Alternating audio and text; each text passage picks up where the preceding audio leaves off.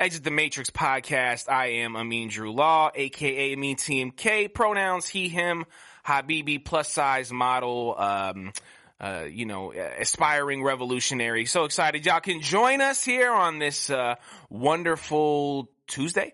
Uh, I would like to give a big shout out to my partners in crime over here. Do you want to introduce yourselves? Yo, it's the motherfucking moment. I'm still in some something like a like a turkey coma, even though I had no fucking turkey.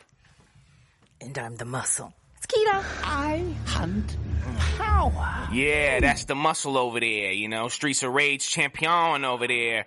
Um, so look, we got lots of news, um, popping. Uh, do we have anything we want to say before we jump in, uh, to, into the Matrix? A few Okay, I'm gonna take that as a uh, no. It's nothing personal for me. It's just business. the streets of Baltimore, on the streets of Detroit during the, the 60s and New York City. And immediately within it, you are going to get those people whose differences are not being articulated, which is right us. You expecting any backlash? Oh, I'm already getting it. Oh, yeah.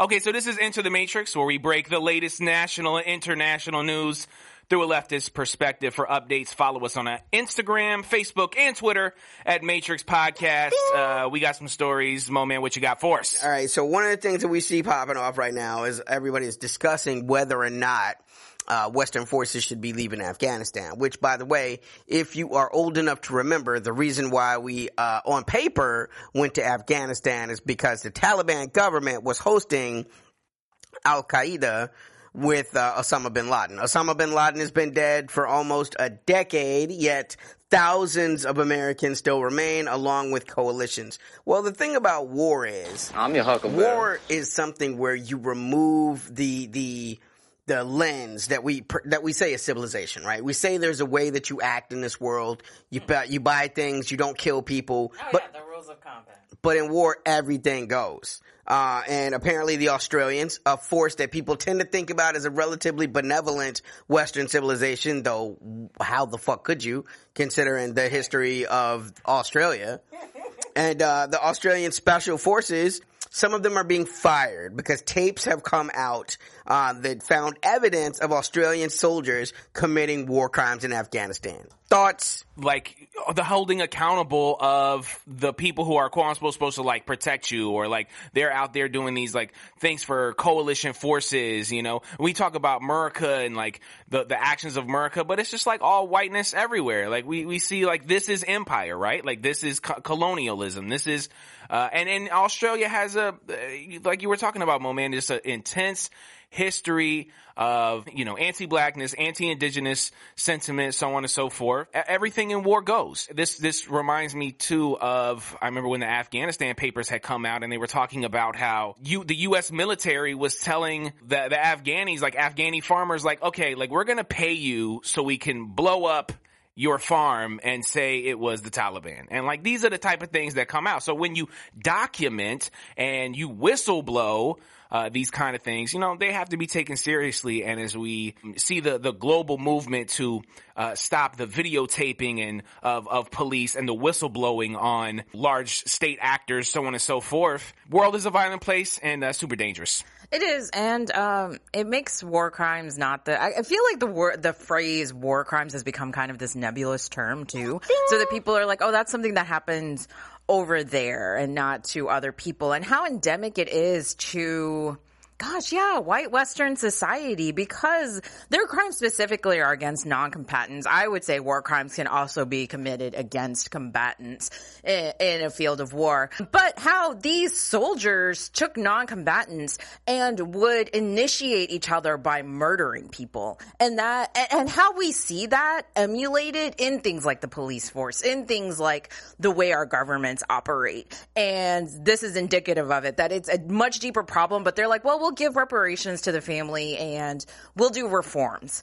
Okay, but what kind of reforms can you do when this is built into your culture? What about, y'all remember, uh, was it Abu Ghraib?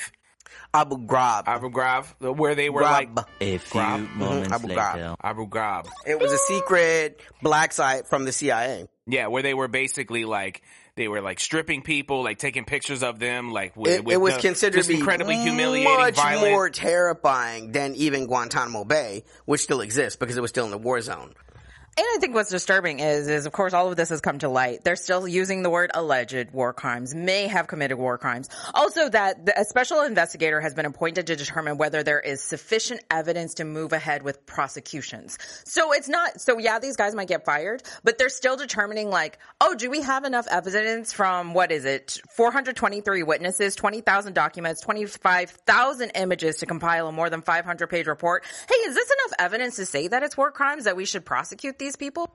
And when we say like war crimes seem nebulous these days, it's because they are. But war crimes are very specific things. For example, in a theater of war, it is a war crime to shoot a human being with a 50 cal rifle because that's not considered an anti-personnel weapon. That is a weapon that's supposed to be used against vehicles or machines, right? But those kind of things happen all the time. It's the it's the natural evolution of good cop, bad cop. Well, the the the insurgents don't follow the rules, so we shouldn't have to either. Yeah, but you're brandishing yourself as the good guys. One, two, they are literally defending their homeland. You know what I'm saying? They may not even be signers to the um to the uh, what what the fuck is it called? The um A not the few Oslo moments Accords, the later. um, Geneva Conventions. But The you, Geneva Convention. your nation Right? is. LOL, you know? LO fucking L. And it keeps going because it's only 13 special forces soldiers that face dismissal. So not even necessarily going to prison, but you're going to be fired. You're going to get a, uh, uh, uh, an unlawful discharge. What is that shit? Uh, dishonorable discharge. And that's really pretty much going to be the end of it. And we all know they're just going to end up in, in, in fucking, uh, mercenary outfits because that's what's going to happen. They're going to go to the private sector where they can exercise their skill set with pretty much no, no, no bad- oversight Right. and yeah, not that there's so much oversight going on, you know, with uh, actual countries' uh, military forces and, and things like that. So, yeah, I'm sure the Uh-huh. rest of the news for today is going to be all great. Is that a fact? Anything? Oh yeah, it's so uplifting. it's so uplifting, guys. So, you know our favorite, our favorite person in the whole world, Who's that? Jeff Bezos. Oh, you know, yeah. our small business. Small business. Yeah. Small business on Amazon. So, uh, it's coming out that, uh, Jeff Bezos' is Amazon. The small is business on Amazon. Union busting Pinkerton spies to track warehouse workers and labor movements at the company. Uh, first of all, Pinkerton, still in business, adapted to the 21st just century. yeah, Pinkerton. It just makes me want to say it with like like an English accent. Pinkerton. Pinkerton. I'm with the Pinkerton boys.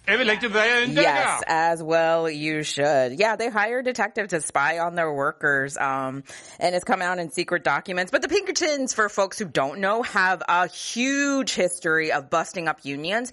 And we say busting up unions again, one of those nebulous phrases, but the Pinkertons thr did it through violence. They would go with guns. They believed that With a killing billy club. Yeah, billy clubs, guns. They believed that killing people was the way to go in order to bust up unions and strikes. And so you hear about, um, gosh, the Pinkertons are associated with so many massacres. When I think about the, the Pinkertons, I think about uh, think about uh, semi-legal proud boys for corporations. These are like if you think about like what the mercenary forces are to the military, the Pinkertons are to law enforcement. Like so, the Pinkertons are assigned to keep order, and uh, you know when there are strikes, like oh they're being they're violently striking the same way they try to you know act like Black Lives Matter protests are violent. The Pinkertons would go to the Union forces that would be striking and literally beat the shit out of these people. This is why, like, when you see uh, unions today, like uh, the Teamsters, right?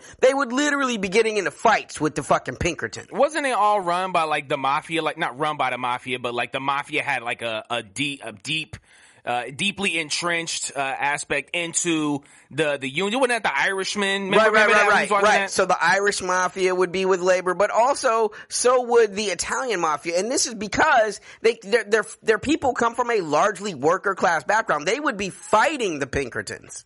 Yes, and we're talking about war crimes. So uh, the the reason I brought up the Ludlow massacre in, in regards to even what Australia did, the Pinkertons uh, in 1914 killed more than 20 people, and those 20 people included 11 children and two women. It's one of the most infamous chapters of Colorado history because the Pinkertons essentially went in, uh, you know, and said, "Hey, we're going to protect uh, essentially the coal operators in the West," and they decided in order to do that that they would murder people in order to do that, which is why it's called the Ludlow Massacre. And that's built into the agency. So when Amazon hires the Pinkerton agency to spy on workers, knowing what the Pinkertons represent, and that's not the only massacre that, that they're associated with or a part of, in order to bust unions for a guy that is Go, is a trillionaire. A small business on that Amazon. Instead, he paid the Pinkertons instead of pay, all, all his workers are saying is, hey, maybe not work us to death, maybe not spy on us to a degree where we don't feel we can take a five minute bathroom break.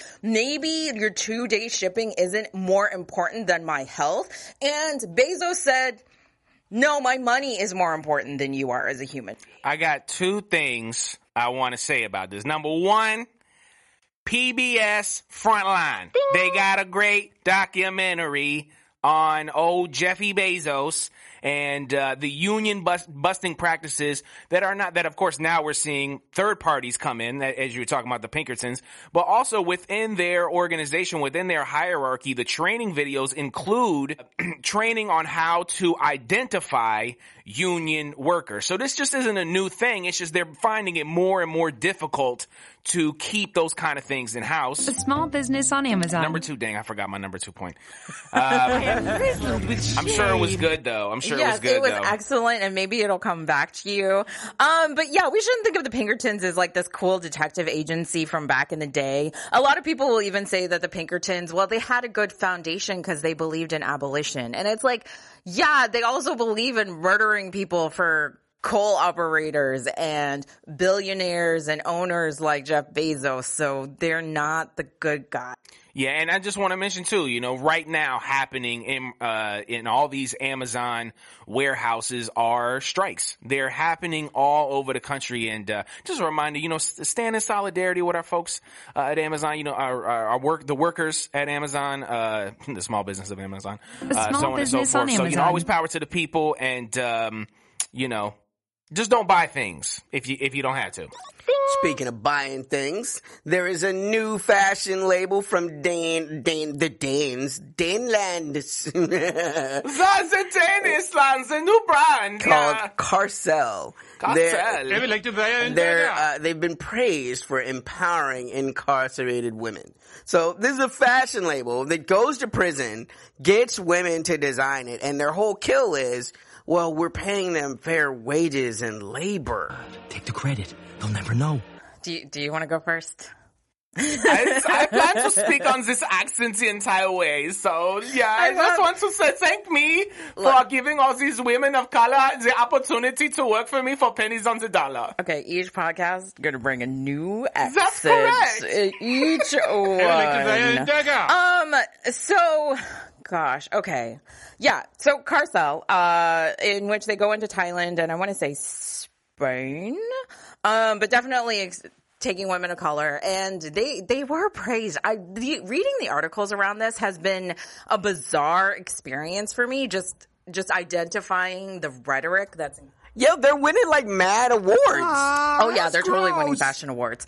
Uh, my problem, of course, is it's like, yes, women, well, not even women. Um, I, I just, gosh, Whole Foods came out and they were exploiting prison labor. And I don't think it's less exploitative because you pay people in prison a living wage. Because essentially, this is why we have a problem with prisons because it's said in the constitution that hey actually we can take your rights away and enslave you if we put you in prison. And then what happened? A bunch of white people created a whole bunch of laws that ensured that they could incarcerate men of color specifically black men and then black women and now like let Latina communities and Asian American communities. And so even if you go to another country and you're like, well, Thailand, we're giving them a fair living wage. And it's like, you're making billions of dollars off of their labor and not helping their conditions to get out of poverty, to stop the prison industrial complex wherever it exists in the world. Maybe I shouldn't feel so much pressure to put a positive spin on and, things. and that's where I'm at with this shit, right?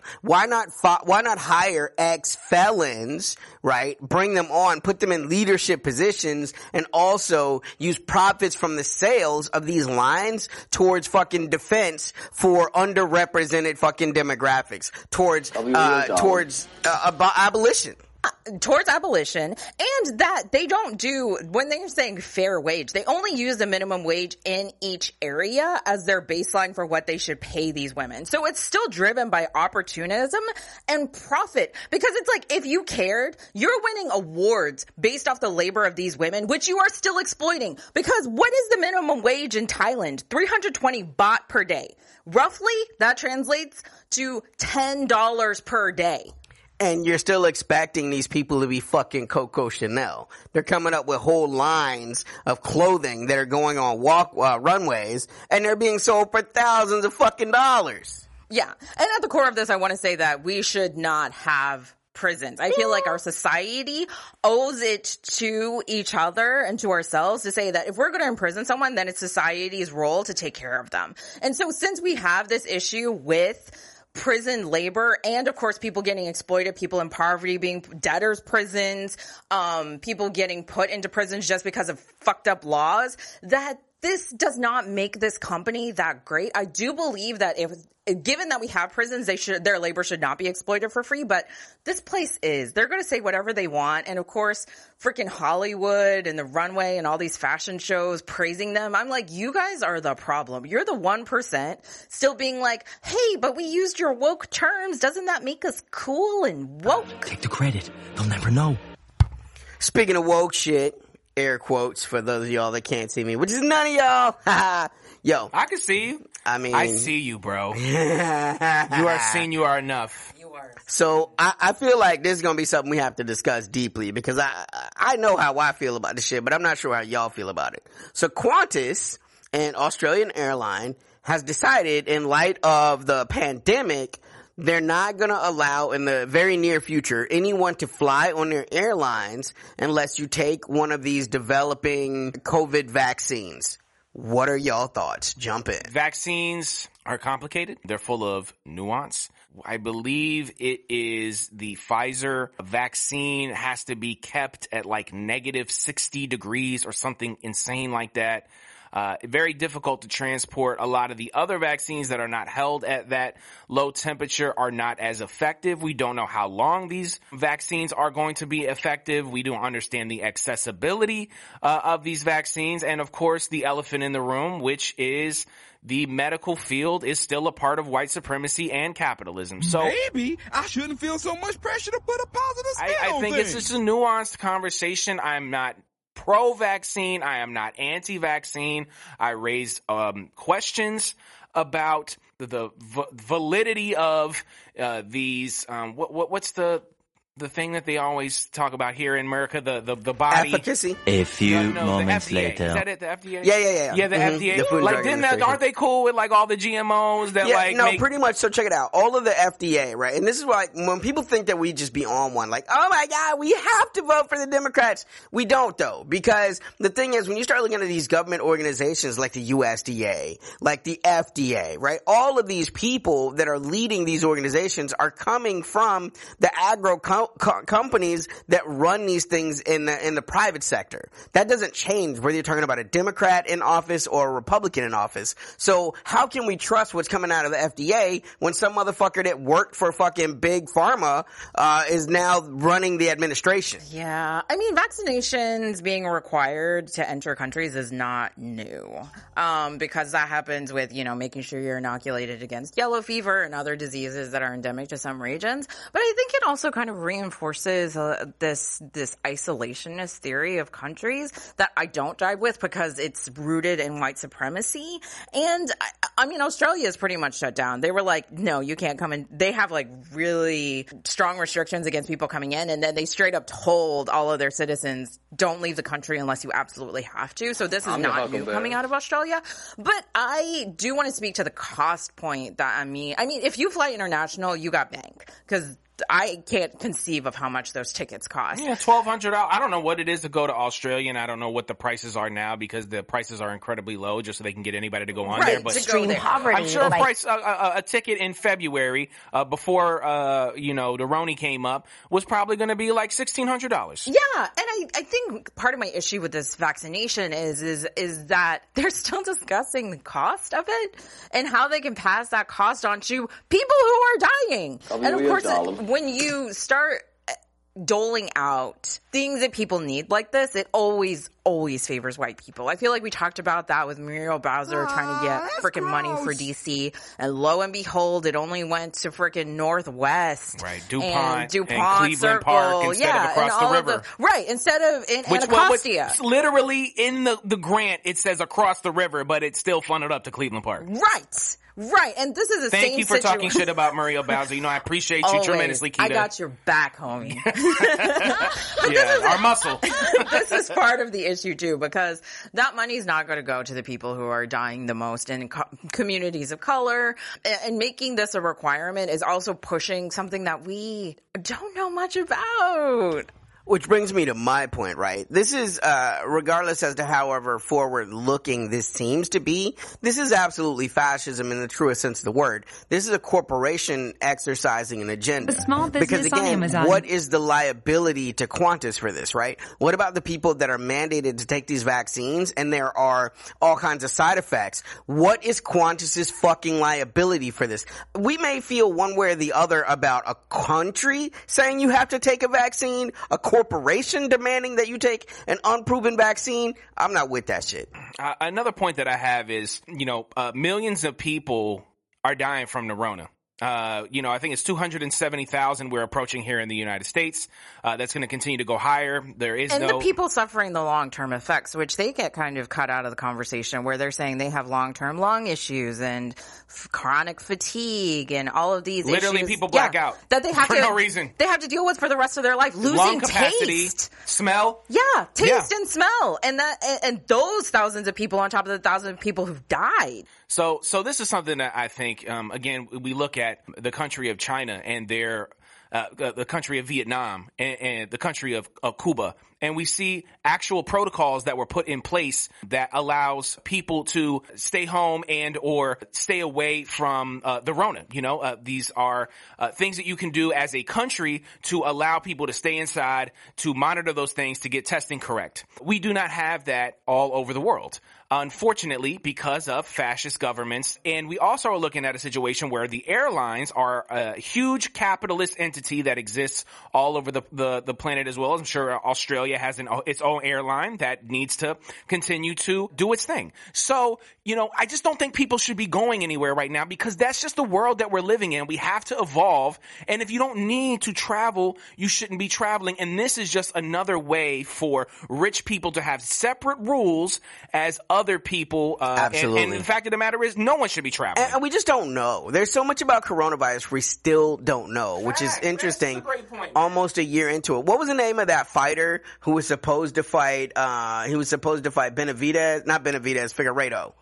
Corey, A few moments what was his name? the white guy? Yeah, yeah, yeah, yeah. He wasn't Yeah. 135 and Cody went- Garbrandt. Cody Garbrandt, right? He gets coronavirus and it's like, oh, it's nothing. I beat it. But then in the next workout, he tears his fucking bicep, right?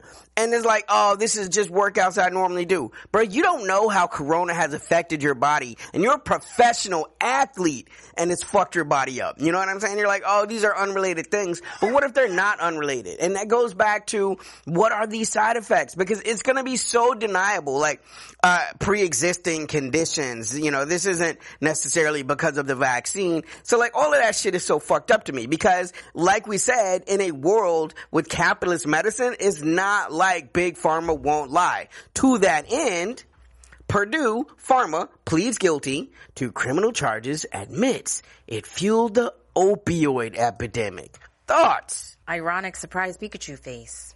Duh. Come on now. We were all talking about that. Remember when your doctor used to give you samples of drugs? Yeah, and they were like, "Well, I just want to make sure- It sure wasn't my doctor. you." the first one's free. right, right, right. It's crazy. I mean, I remember getting my tooth pulled maybe uh, a decade, 15 years ago, something like that. And they're giving me, uh, what's the, the shit, the, the, the opium shit? The, uh, Tylenol 3. You know what A I'm saying? few The Hydra, moments what the fuck later. is it? Hydrocodone. I'm like, damn, is it that serious? Can I, like, I'll take a couple ibuprofens, bro. This shit hurts, but like, do I need fucking, fucking, wow, codeine? I'm your huckleberry. It does feel nice though. I want It to say does. that. Yeah, it feels real good. and of course, you know, this is just so. It's not funny because thousands of people have died from the opioid crisis. Mm, yeah, keep- and of keep it going. Yeah, Hundreds of thousands of hundreds people. of thousands of people have died from the opioid crisis, and then people who have to suffer from chronic pain were like, "Well, give me the access to the medicine that I need," and then now they've had to deal with even worse symptoms because they couldn't get access to the medicine because suddenly overreactionary governments are like, "We gotta shut this down," instead of you know just giving people the drugs that they need to get through their life. So I'm not surprised by this because I feel like doctors have been under scrutiny a lot, not just for the opioid crisis, but other drugs that came to market and then we found out, oh, if you do that, it destroys your liver. Whoops, we didn't mm-hmm. know. Mm-hmm. And so this is in, it, this is in line with the capital's argument when we're having problems with like the vaccine and how much is it going to cost and what is it? Because these pharmaceutical companies don't give a shit because you are a product. You ha- you getting addicted to this ensures the GDP stays that. up. And they knew that. And they're they're good. The, the whole conversation is going to be they're heroes because they helped defeat the pandemic. But we have pharmaceutical corporations that have never in their corporate history created virus vaccines that are rushing the market with fucking vaccines that have been, uh, if if not thoroughly tested by the FDA, quietly turned away because oh my god, we got to warp speed all of these vaccines so that we can be the fucking hero, and no one's to really look too deeply into where did you get the testing methodology. And this is what Big Pharma does. We're seeing it right here. This is what the, uh, what do they call like the, like your financial plan? Like their financial plan within itself has the stipulation that this is going to be great because it gets people hooked. Uh, and, and that, that capitalist aspect. And the same thing with these, um, uh, these vaccine companies. I mean, it's, they're all about the bread and it's all about, you know, getting those monies. And we're seeing this and I'm, I'm, okay, they said, okay, we, we knew now because y'all got caught. But just like we were talking about with the Australian soldiers. Okay, well, what's going to happen? Are y'all going to pay a fine? I- you know what I mean? Well, they did get charged eight billion dollars, but they're in bankruptcy proceedings. So how much of that is are they going to pay? they specifically they specifically signed the bankruptcy once they realized they were going to have to pay this out, so it sits in litigation forever. Yeah. Just like what was that movie, Erin Brockovich? Remember that thing? yeah. You know, shout out Erin Brockovich. and I think she was still out here talking big shit too. She's still out here doing that work. Um, so, you know, oh, another thing that goes great with this. Uh, I remember the, they were saying in Washington DC, there was a lawsuit with, um, Apple for, uh, making, essentially slowing down these iPhones. What do we call it? forced obsolescence? Yep. So it's proved in court. They won the court case and they got charged like $130 million, which sounds like a lot of money. But when you have this many people that are affected, several hundred thousand, the payout is like nine dollars per person. So do you even want to go in and try to get that nine dollars? Are you going to sign in the paperwork and make that happen? And that's a problem with these big. And these have real implications that go beyond commerce and what we did for our quarterly earnings. Because when you're talking about forced obsolescence, we all remember 10 years ago, your cell phone battery died, you pop the back off, you go put a new fucking battery in, You're and just that's throwing it. SIM cards in any phone you That's had. all the fuck it was. Now you have to buy a brand new phone just because your battery died and everything else may be great. And we already know in places like Bolivia, they're killing people to get the fucking lithium to make these batteries. And they're killing people with these kickbacks. But I mean, they're killing people too because pharmaceutical companies, they're the ones that are charging 300% over market price for insulin, which is what people need for asthma ed- uh, uh, medication, for the inhalers. And it's like, people will die if you don't give this to them. And these pharmaceutical companies are like, yeah, we, th- this is the, and this is what's so crazy about capitalism and that I wish more people understood is that it really does not give a shit except about numbers and that those numbers are in the positive for stakeholders raking in millions of dollars. They don't give a shit how, like you could dollars. say hundreds of thousands of people died from opioid addictions and they're like, well, I made three billion dollars, so I win. A small business on Because it's not violence, you know? It's like, in this world, that's not violence. Yeah. You know, like the, the violence is like the interpersonal situations that you're having on the street or like, uh, you know, conflicts with, with law enforcement and, and so on and so forth. So, and then they wonder why we don't trust the vaccine. Because- Corruption keeps us safe and warm. Corruption charges. Corruption? Right. So how can I, and and again, they don't do anything to help you trust the process. They, you know, like all of these, cause you know, I'm, a, I'm a fan of the medical field. You know, I'm a fan of, you know, us using vaccines to help human beings survive. I agree that that science can work. But again, when the, you're not deeply rooted in the health of human beings and you're deeply rooted in your profit margin for literally the next quarter and nothing else, you know, what, what am I going to think of when I, when I have a vaccine made by motherfucking Pfizer or AstraZeneca? I mean, Yeah. of course I'm not going to have the kind of trust. And you know, we're, I feel like we're, well informed people, you know, beautiful of course, but also well informed. There's so much propaganda all over the place everywhere. You know, it's just it's just difficult to to, to find a, a place to settle. What's the one that's the leading one right now in efficacy is like 96%? That's um that's Pfizer. Right, but you have to take two applications of it. So like again, right? What the fuck does that look like for their profit margin? You literally get to charge twice the amount of anybody else because they have to come in again and you can still get motherfucking COVID four months later. And of course, it favors people who who can get that time off work to take two shots. That their insurance will pay for two shots. Extreme poverty. Um, Right. yeah, it's a scam. Negative 60 degrees. You have to keep this this solution, Yeah. that you- this vaccine. Oh, yeah. How difficult is it to transport something that has to be negative 60 degrees? You know what I'm saying? These are the things that I don't think, you know what I'm saying, the average everyday person is is is looking at. You know, accessibility to any sort of medical care is the number one issue that we have. So the efficacy of a vaccine, great. You know, but, but who's gonna get a hold of this? Who's gonna, who's gonna have it? Like, and again, the larger issue, the reason these vaccines are all getting pushed through the door is not only because they're gonna make people rich, but they don't want to pay people to stay home. They don't want, no, they uh, need to go back to status quo as fast as they're possible. trying to get back to status quo as fast as possible and they don't care how many people die. How long is it going to take for this vaccine even to get out for the essential workers and the people that are working in the medical field? Maybe months from now. And we're looking at a situation where 2,500 people essentially are dying per day from the Rona. Yo, you had the Tyson thing where they're in court right now because they had mid-level managers and upper-level managers having pools on how many of their employees would literally get corona. Motherfuckers were dying. And they had office pools where like people were winning. But see, science, the West hates science unless the science that backs up they shit. I mean, I think you have some shit on some science. Well, you know, this has been a big news story, and I thought that we should just at least touch on it. Uh, let me let me pull up the uh, the article. I was so turned up um, about um, uh, you know what's popping on with, A uh, few with all moments of these later. different um, vaccines, so on and so forth. You know, A I have all my stuff moments pulled up, and then when I go to look for it, you know, Oh, it's I just got it.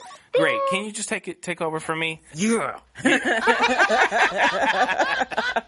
uh, Iran's most senior nuclear scientist, Mossad Farid- Farizadeh, has been assassinated near the capital, Tehran. The country's defense ministry has confirmed that he died in a hospital after an attack. Uh, I feel like this is one of those things where a Mo Man's going to tell me like, "Oh, tread lightly on uh, what you say." So Tread gonna- lightly on what you say. We Yeah. 90 miles away from the fucking farm. Yeah, You know what I'm saying? absolutely. But but here again, I mean, what was the the general that um they had a was it a drone Soleimani. strike? Soleimani. right? And remember, they brought him in for talks of uh, theoretical peace talks. He was told to fly into. Uh, he was told to fly into.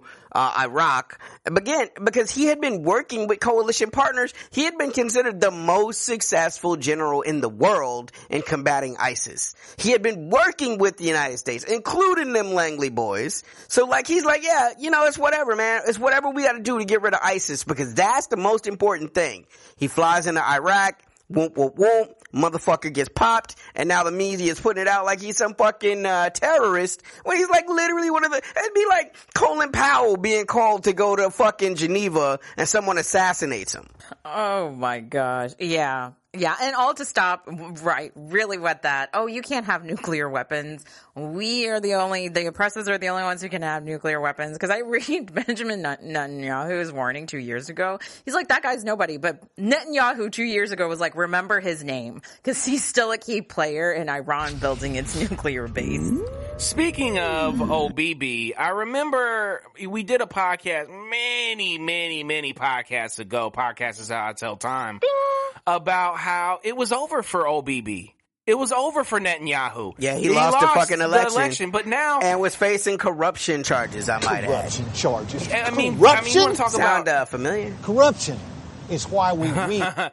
you know, this, the, the, of course, the geopolitical perspective, you have uh, the Saudis against Iran. You know, you have the Israelis against Iran. America, of course, is uh, you know stirring this pot because uh, you, you know what I mean. Like, why why can a country like Israel have uh, nuclear weapons, but a country like Iran cannot have nuclear Undeclared, weapons? but everyone yeah, but, but, knows but everybody and their mother knows that they got them, and they got at least thirty plus. And it becomes again, ag- look, people feel one way about nuclear weapons, and I get it, right? They're very scary. But the thing to remember is this technology is going on 80 years old. So when you're saying certain countries can have access to this technology and other countries cannot, you are literally talking about a decisive military advantage that has existed for 80 fucking years that pretty much if you are not a white nation or in, in subservience to white nations like India,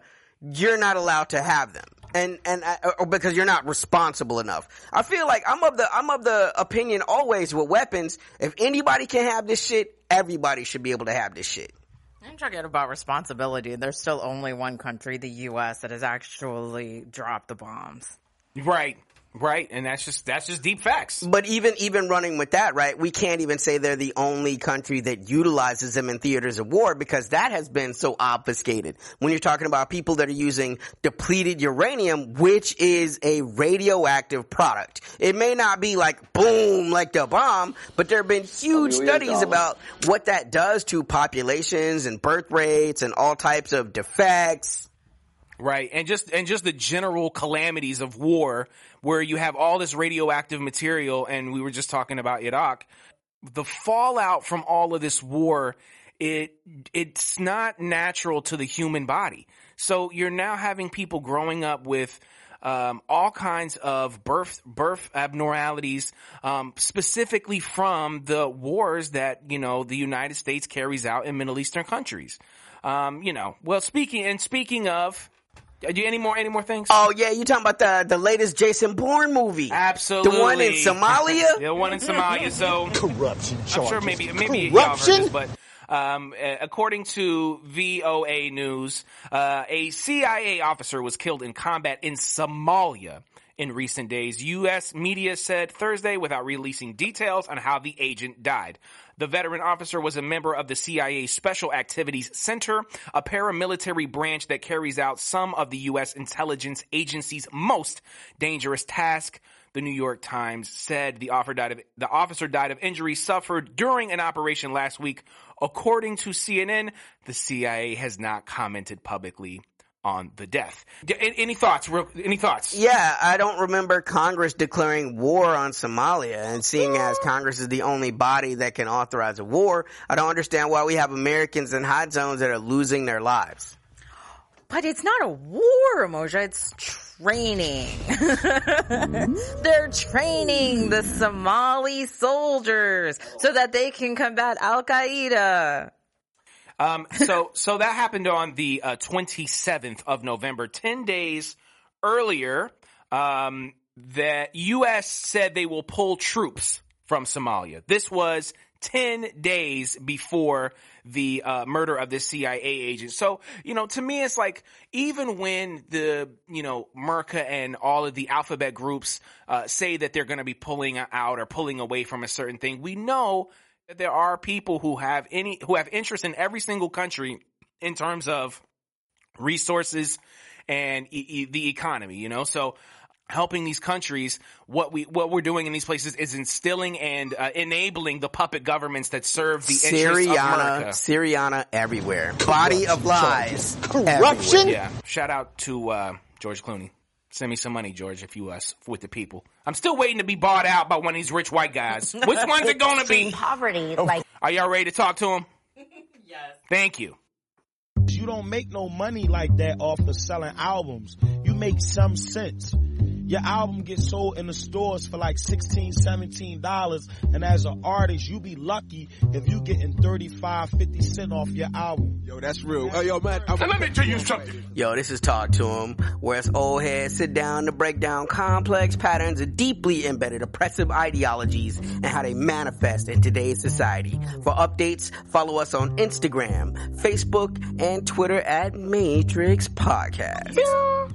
And let me tell you something. And let me tell you I something. love y'all so much. I love you too. Yay! What I don't love. um, so, you, you, know, we talk about on this podcast a lot and with each other, uh, that coalitions are really, really difficult to build, um, because all folks of color across the spectrum, we're out here struggling and COVID-19 hasn't made it any better, but anti-blackness runs real, real deep. So here's a summary. A Mexican American owner of a prominent downtown Portland coffee shop filed a complaint in federal court. She argues that the state's 62 million COVID relief funds for black people in Oregon unconstitutionally discriminates against her.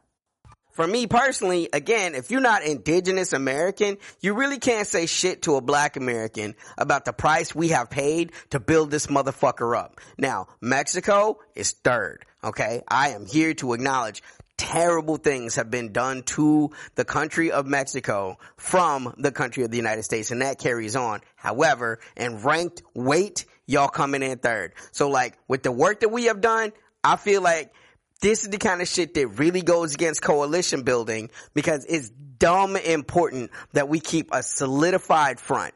But we have to acknowledge there is so much anti-blackness, especially in mainstream aristocratic Mexican culture to this day. Like even black Mexicans are discriminated against.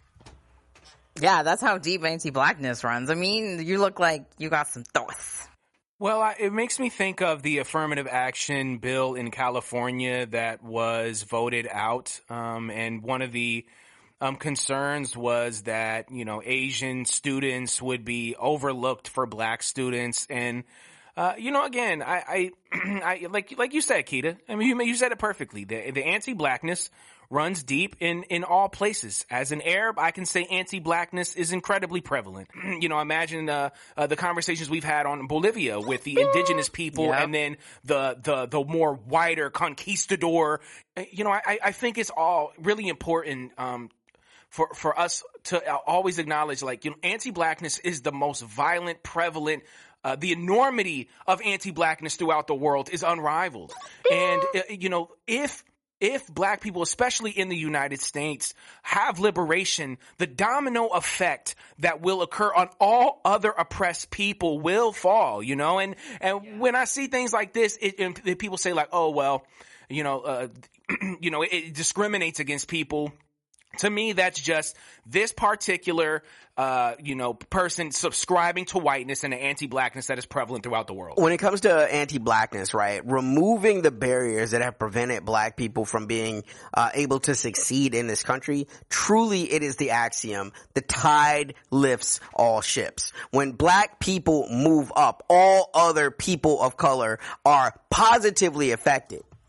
Yeah, and I mean, this business owner, of course, is assuming that black people are also part of the Latinx community. Black people are part of the Asian Right. community. And so it's indigenous a- peoples. Indigenous peoples. It's about the homogenization.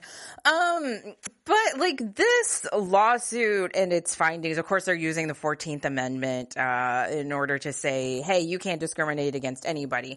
And I just find it so depressing that anytime because uh, you know they're like oh do the research or whatever. And we now have evidence. Of course 45 said in a memo there is no evidence of discrimination. We're all treated equal. And how this manifests itself again in this lawsuit. And against, cause I mean, she's being backed by an organization that always takes these race-based cases to say that they're unconstitutional or discriminatory. and how- probably nudged her. Definitely nudged her. And, and how once again, you know, especially on the heels of the Small Business Administration had small business loans. And it, the findings, of course, came out that did it go to small businesses of color? No, not really. Well, You know, went to freaking Cleveland Park. Shake Shack got, Extreme and Shake Shack oh, over returned there. the money, but Did- Shake Shack got a Remember Harvard when they first was doing this? Harvard got a small business loan. yeah. business on yeah. Amazon. And that on the heels of this, where it's like, yes, everybody is struggling out here, but to say that I needed that money more than black people is just also such an egregious kind of lack of empathy. And if you're really against oppression, right? If you're really against discrimination, why is it you only ever punch down towards black people? Where are these same organizations? Where are these same people that want to sue banks for redlining? For saying only so many Mexicans can live in this neighborhood. Only so many black people can live in these neighborhoods. Nobody wants to fuck with, uh, with Bank of America. Nobody wants to fuck with, uh, what's the one, uh, that, uh, the, Wellesley Fargo. Wellesley Fargo. Getting in your DMs. You know what I'm saying? I need your debt. No one, no one gives a fuck about them, but you got something to say about black people getting a little bit of money? Yeah. I mean, in good news, there are about a dozen Latinx, yeah, Latinx in Oregon who issued a statement. They condemned the lawsuit. They said, like, really, guys, we can't be trying to shit on black people. There are black people who, again, are Latinx. And of course, this business owner comes out and she's like, well, they're not my leaders and that they should have listened to both sides. And it's kind of like, it's, what is both sides? It's you against the entirety of black people in Right. Oregon? It reminds me of like the, the conversation of like when people were saying, well, let's discuss climate change, whether it exists or not. And they got one person that says climate change is real and one person that doesn't say climate Well, change is real. Well, I don't believe it. Well, based on what evidence? My thoughts, my beliefs are valid. And this is the facts don't give a fuck about your feelings crowd, right? Yeah. It's just, and, and one more thing, one more thing too, uh, because you were about to move on. no, no, no. Oh, wasn't. okay, go ahead, go ahead. I think it's relevant that this is happening in Oregon because everybody talks about the Civil War and how it brought about freedom, but nobody talks about how all the fucking Confederates that didn't go to Central America after the end of the war moved to Oregon because it was a it was founded as a white utopia where black people couldn't even live there until like what the fucking 50s? Yeah, they legislated against it. Oh my I don't think people understand. This is why I kind of hate people shitting on the South, especially if you've only lived in the West, Midwest, North, whatever. Um, cause it was like, okay, but you're, you think your racism is subtle and that makes you more refined, but you wouldn't let black people move into your states until like our grandparents grew up, uh, which is freaking wild. Also, this is the other problem with shitting on black people when you're a person of color. Um, is that your assumption is, is you were going to get some money. The reality is, is a white business was going to get some money. Facts. okay. You weren't going to get shit. And now you're making sure none of us get shit. Yeah, but surprise, again, a lot of Mexican Americans identify as white. So, you know, I think I talked about this last week, or we've talked about this a million times, is class consciousness, class struggle. You know, you, you all are all in the same same class, small business owners. I mean, that's all they talk about. It's such a I don't know what the word is, but it's like when these politicians just talk about small small business, small business. You could easily you could easily save all of these small businesses right now. It'd be no Oh, problem. absolutely. Why are people fighting over these small business scraps when the conversation shouldn't be, well, black businesses are getting way more. It's like, well, what about Amazon? What about Google? What about Yeah. Facebook? What about Kraft? What about Johnson and Johnson? I mean, like what the lie of the small business, I think is the difficult. This is even before Roni popped up. 67% of all businesses fail within the first five years. So like, and that's the thing was, oh, well, start your own business, start your own business, start your own business. If everybody started their own business, uh, who would work at these businesses? So the whole idea of small business is fake to me. Yeah, and I never want to ignore the fact that small businesses also exploit labor, and this is why we need to organize. Uh, I, I actually will have a countering point of view for this. I wish everybody had their own small businesses because that would be the demise of bigger businesses, right? When we talk about like too big to fail, the way that fixes the way the single biggest thing you could do in America is uh, right now to get everybody to a better place is allow everybody to have access to do the one thing that they have the skill for, and you do that through small small business, through crafts, through arts, through whatever the fuck you're into. Everybody should have their own little Etsy style thing there where you don't got to go through fucking Etsy. Or I feel like you're really talking about universal basic income. I don't need my own small business. You're going to pay me for being a person, for being a citizen in your country, because that is your obligation to me. I mean, I feel like both of these things work together. I think both of those things should be happening. All right, so we got some more news on Oregon. Um, oh, is this uh, was this the same jump? Yeah. This is the same jump. All right. Well, any more uh, thoughts, comments? just the uh, Oregon. I do encourage all of y'all to look up the uh, original Oregon Constitution because I know a lot of y'all be thinking we'd be hyperbolic and cracking jokes. Dead ass. Oregon was created as a white utopia where black people were not allowed to live. I mean, look at a lot of states. In fact, look at the constitution of your state and you're going to see some shit in there that's still super racist that's on the books. And they're like, well, we don't listen to it, but technically that's legal if you never remove it right, from the right. Right, because then they can just bring it up whenever they feel like it, right? Right. This is illegal. Blah blah blah blah blah. Take your ass to jail. And what's Retarded. interesting to me, right? This is like the the socialist countries in Europe, right? It's amazing the places Like where Denmark? the right, Yes, yes. right. You want to buy some of our clothing? where the population is overwhelmingly white. It's amazing how progressive those societies are allowed to be. That was the health care for all of one our of the first places with fifteen dollars an hour. I, no, but let's talk about the the Swedish and Dutch countries that did universal basic income, and now they've been taken over by fascists and conservatives. Why? Because they had an increase in immigrants, and suddenly they're legislating away all of the things that make them so much better than America. Yeah, they got the same racism. Corruption is our protection. Right. The same racism. My Flavored chapbook. with Swiss chocolate. I'm waiting for a mean to start yodeling, and I don't know why. Y'all lay you. And it's been a week, y'all. Thank y'all. Thank y'all for kicking it with us. This is Exit the motherfucking Matrix. We can be found on Facebook, on Gram, on Twitter, on all of the places that you might find podcast. Gang.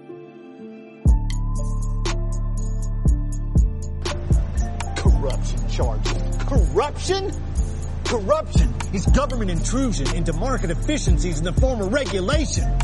That's Milton Friedman. He got a goddamn Nobel Prize. We have laws against it precisely so we can get away with it. Corruption is our protection. Corruption keeps us safe and warm. Corruption is why you and I are prancing around in here instead of fighting over scraps of meat out in the street. Corruption is why we win. Why we win. Yeah.